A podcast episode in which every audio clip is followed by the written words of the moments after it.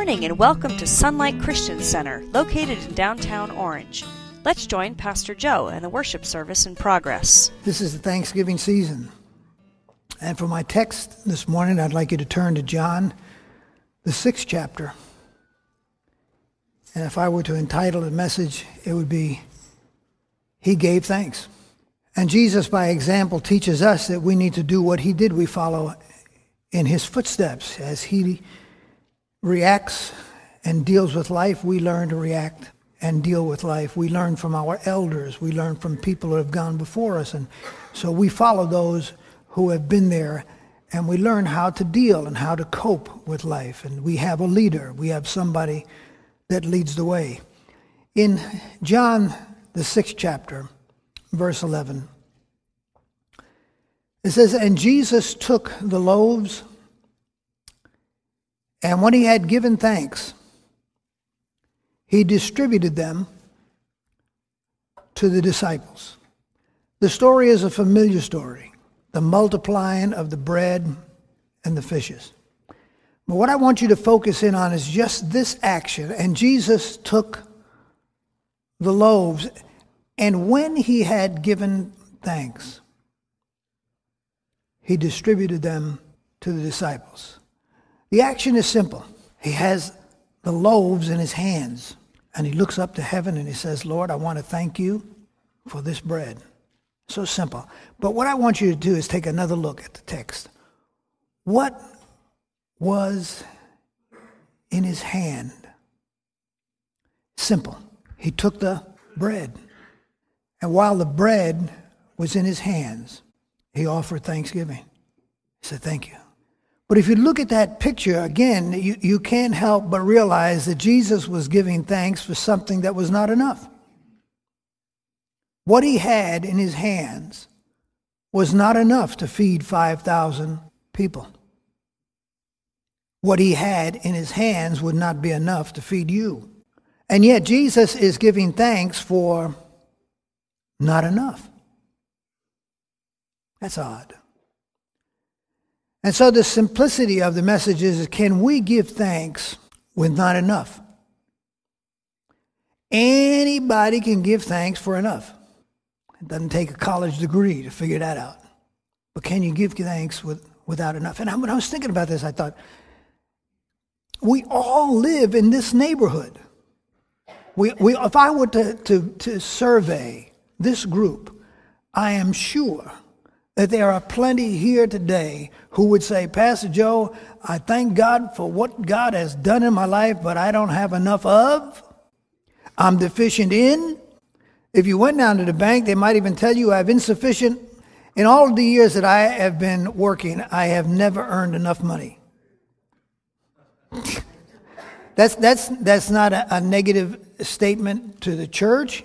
It's not a negative statement to anybody, but I would dare say that most everybody here would have to say, no matter how much money you were making, it really wasn't enough. I felt you felt great when you got the raise, but, but, but about a week is over and you've spent it three or four times, you realize, you know, I don't have en- enough.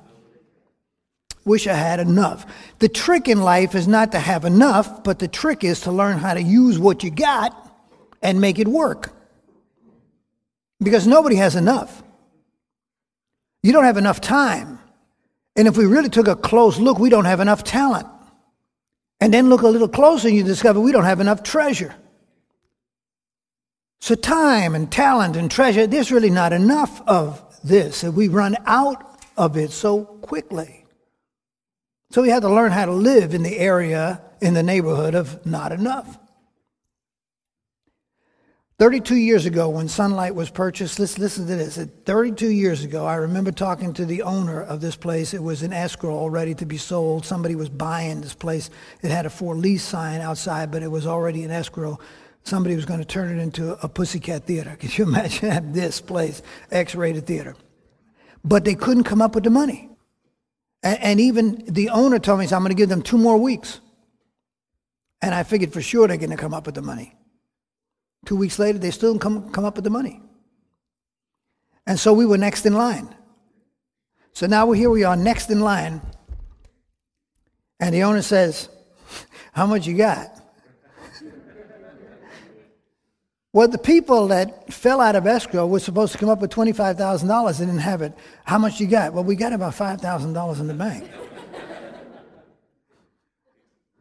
You're next in line to buy this building. This building was selling for two hundred fifty thousand dollars. I know that's a joke today, but but thirty-two years ago, two hundred fifty thousand dollars was quite a sum of money. And and and the owner says, well, the, how uh, you going to pay?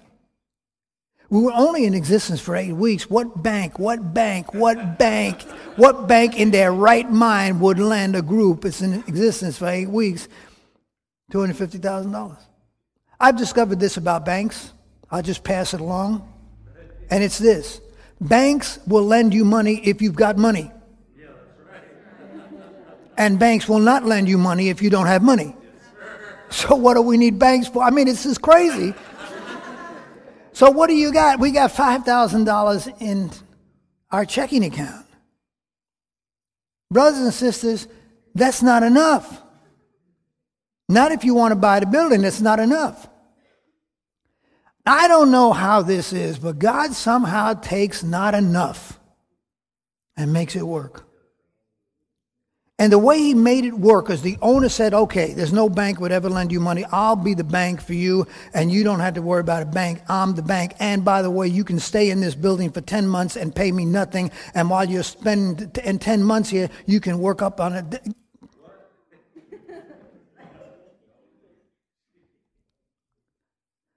The real question in life is, can you live with not enough? Can you trust God with not enough? Now, someday, there's going to be enough. I mean, when we walk on streets of gold, is that enough? When we see the pearly white gates, is that enough? When you discover that you have life everlasting, is that enough? When you discover that there's going to be no more sorrow, no more pain, no more sickness, no more crying, no more pain, no more hospitals, no more doctors, no more pain. Is that enough? And you discover that there's no more war, and there's no more rumors of wars, and there's no more pestilence, and there's no more earthquakes, and there's no more hunger. That's enough. But until that day, we have to learn how to live with not enough. Some of us don't have enough in this area, and others don't have enough here. Some have enough. I have enough in my, my family, but I don't have enough at the job. I have enough at the job, but I don't have enough for health.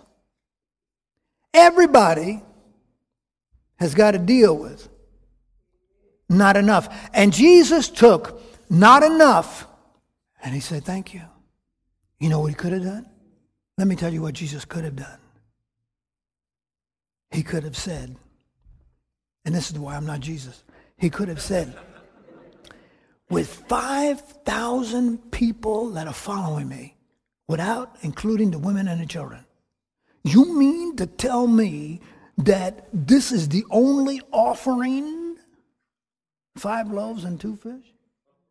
You mean to tell me that if five thousand people out there, there's only one little boy that's got a happy, happy lunch, and that's the only thing, that, and nobody else has got anything to do? I cannot minister with people that are not willing to support me. It seems to me like this is a no-confidence vote, and I'm not going to minister with, I'm out of here. Jesus took not enough and said, thank you, Father. Can we do that?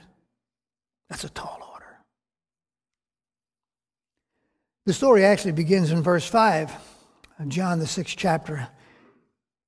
And this is how it goes. Then Jesus lifted up his eyes, and seeing a great multitude coming toward him, he said to Philip, where shall we buy bread that these may eat? But this he said to test him, for he himself knew what he would do. This was a test. I wonder how many of us have been in test after test after test. God knew what he was going to do, but we're being tested. And Philip takes out his calculator, and he starts calculating.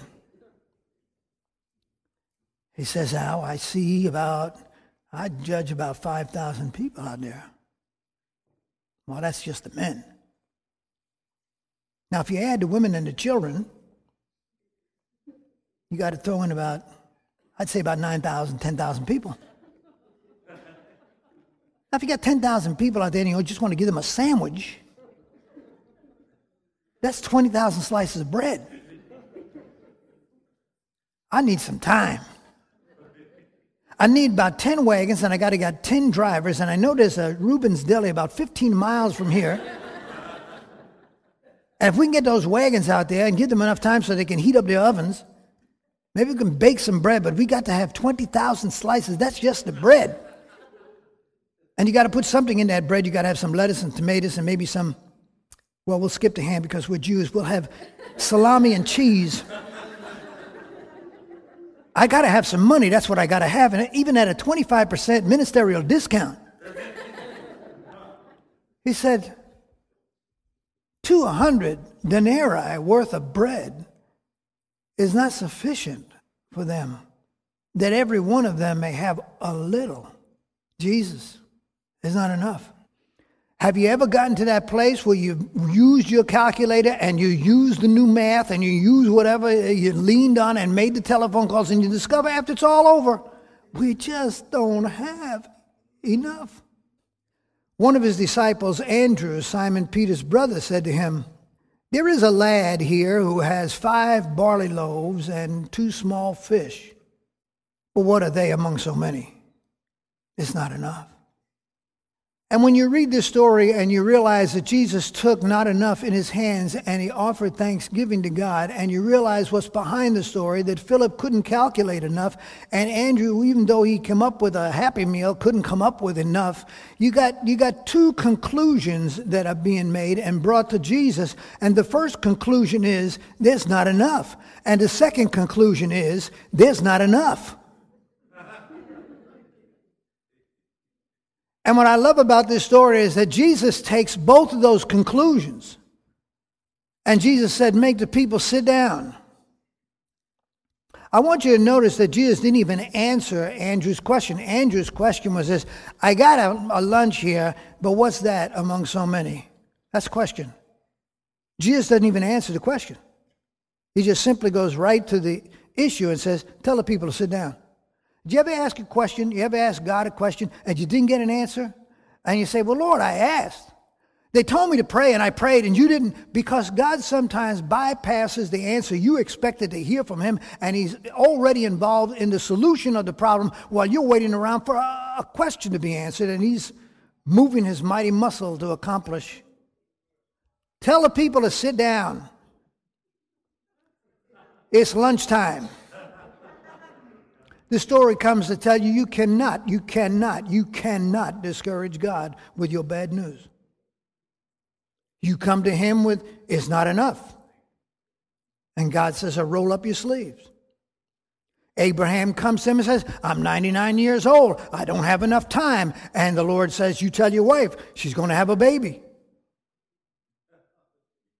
Moses in the wilderness, he's been there for forty years. He's now eighty years old. He doesn't have enough time. And God breaks in and says, I- I'm just about now ready to use you to go to Pharaoh. Tell him to let my people go. You cannot discourage God with bad news. Even Daniel in the lion's den is about to receive some good news. God sent the angel and zipped up their mouths, so they lost their appetite. And Daniel stood there in the protection of God with not enough. Because you don't have to have enough for God to take care of you. I guess it's a shocking and a radical thought to think that God will take care of you with not enough. Because we've heard so many times and we've been, been persuaded so many ways, but, but, but God's going to pour out this blessing, and he will. It's not to take away from the pouring out of the blessing, because Jesus is about ready to pour out an incredible blessing here. But until that blessing comes, God's going to take care of you with not enough, because you cannot discourage God. Not God. I want you to see this. Jesus gave thanks before. This is the simplest Thanksgiving message. Jesus gave thanks before. We are taught to give thanks after. After somebody gives you a Christmas present, you say thank you. After you sneeze, somebody says, God bless you. It's, it's always after, after the fact. After you get your raise, you say thank you.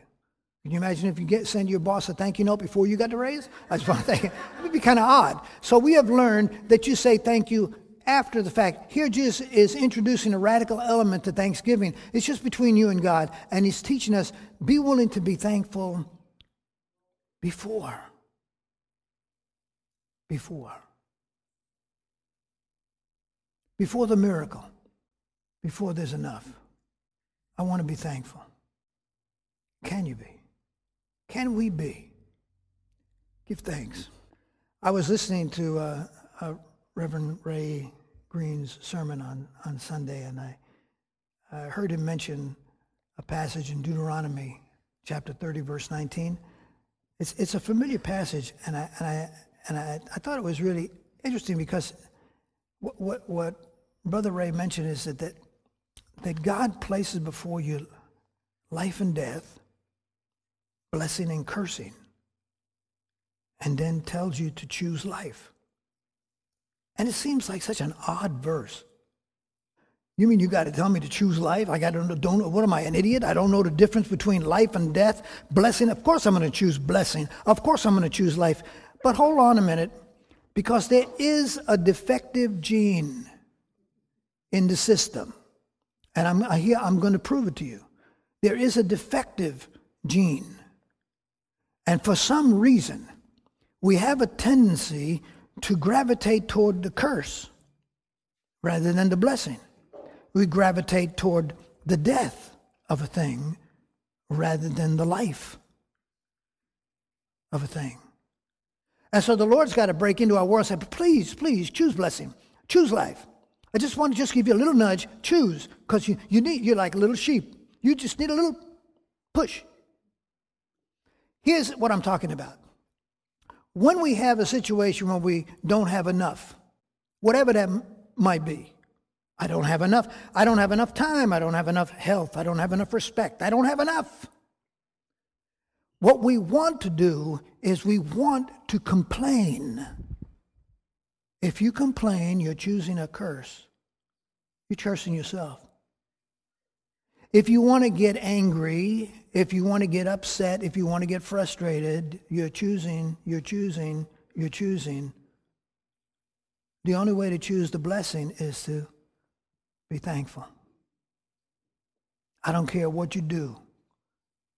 I'm going to be thankful. I don't care what I don't have enough of. I'm going to be thankful. That's what it means when the scripture says, choose life. Choose life. I, I, I'll show you an example. You, you got a situation. Somebody has wronged you. Somebody has, has hurt you. Somebody has done something terrible. And, and, and it's our natural response. It's a natural reaction for us to be unforgiving. Be unforgiving. Be, what we're doing is we're choosing a curse. And the Bible says, choose life. Forgiveness is life. Give thanks. Give thanks when you don't have enough time. Give thanks when you don't get enough recognition. Give thanks when you didn't get affirmed. Give thanks when you expected encouragement, but it didn't come. Give thanks when you don't have enough help. Give thanks when there are not enough workers. Give thanks when there are not enough leaders. Give thanks when you don't have enough cooperation. Give thanks when you don't have enough support. Give thanks when you don't have enough energy.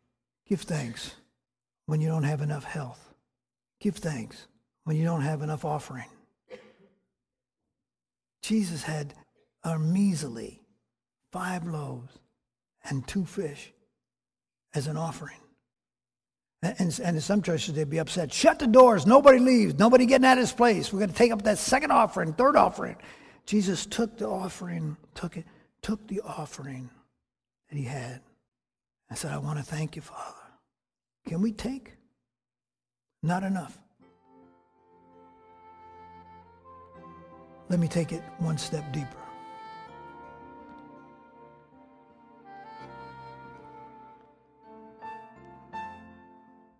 I'm lonely. But Lord, I, I'm coming into your presence because I recognize that I may be lonely, but I'm not alone, because you're a friend that sticks closer than a brother. I've come to thank you.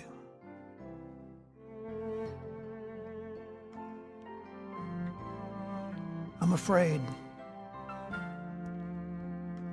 There are so many things that would frighten us. But Lord, I'm coming into your presence with my fear. My knees may be a little shaky, but I'm coming to say thank you. The words thank you have got to pass my lips. You're a good God. Thank you.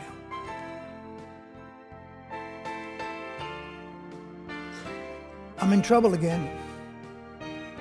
Didn't plan it. Didn't even see it. But Lord, with the trouble that I'm in, I got to stop by and offer my thanksgiving. Because I may have seen a lot of trouble in my day, but I've never seen a Lord quite like you. Somebody I can take my troubles to. Thank you.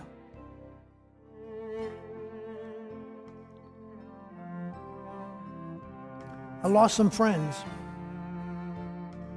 a couple of bruises in life, and you discover that after the scrape and the smoke settles, a couple of friends are gone, and you got to learn to live without them. People come and go, but God's word is forever. And so, Lord, I just want you to know I have never had a friend like you. Thank you.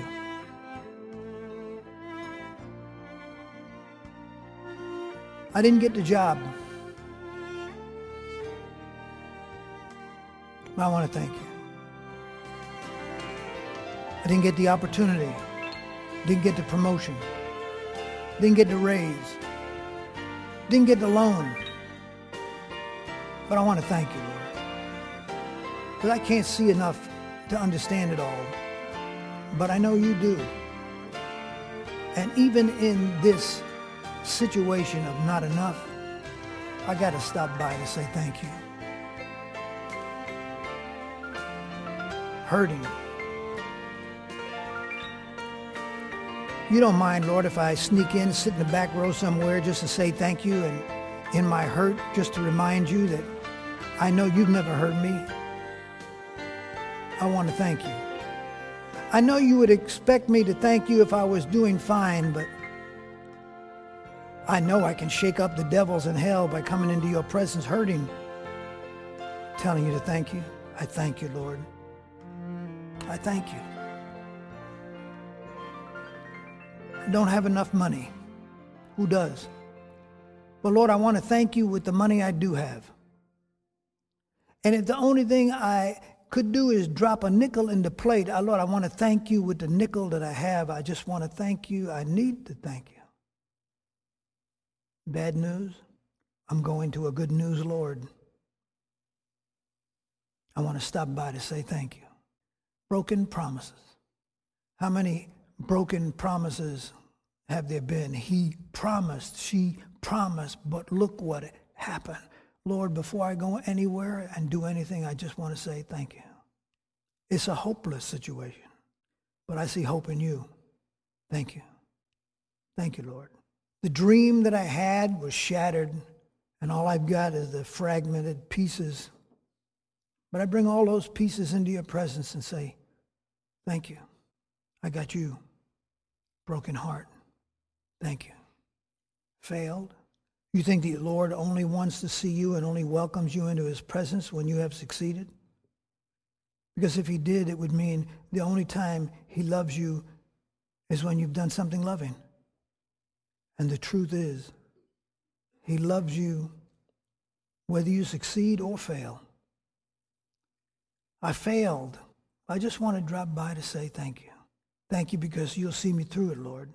You see, it's it's taking, taking the not enough. Everybody's got not enough. And standing in his presence and saying, Lord, I want to thank you.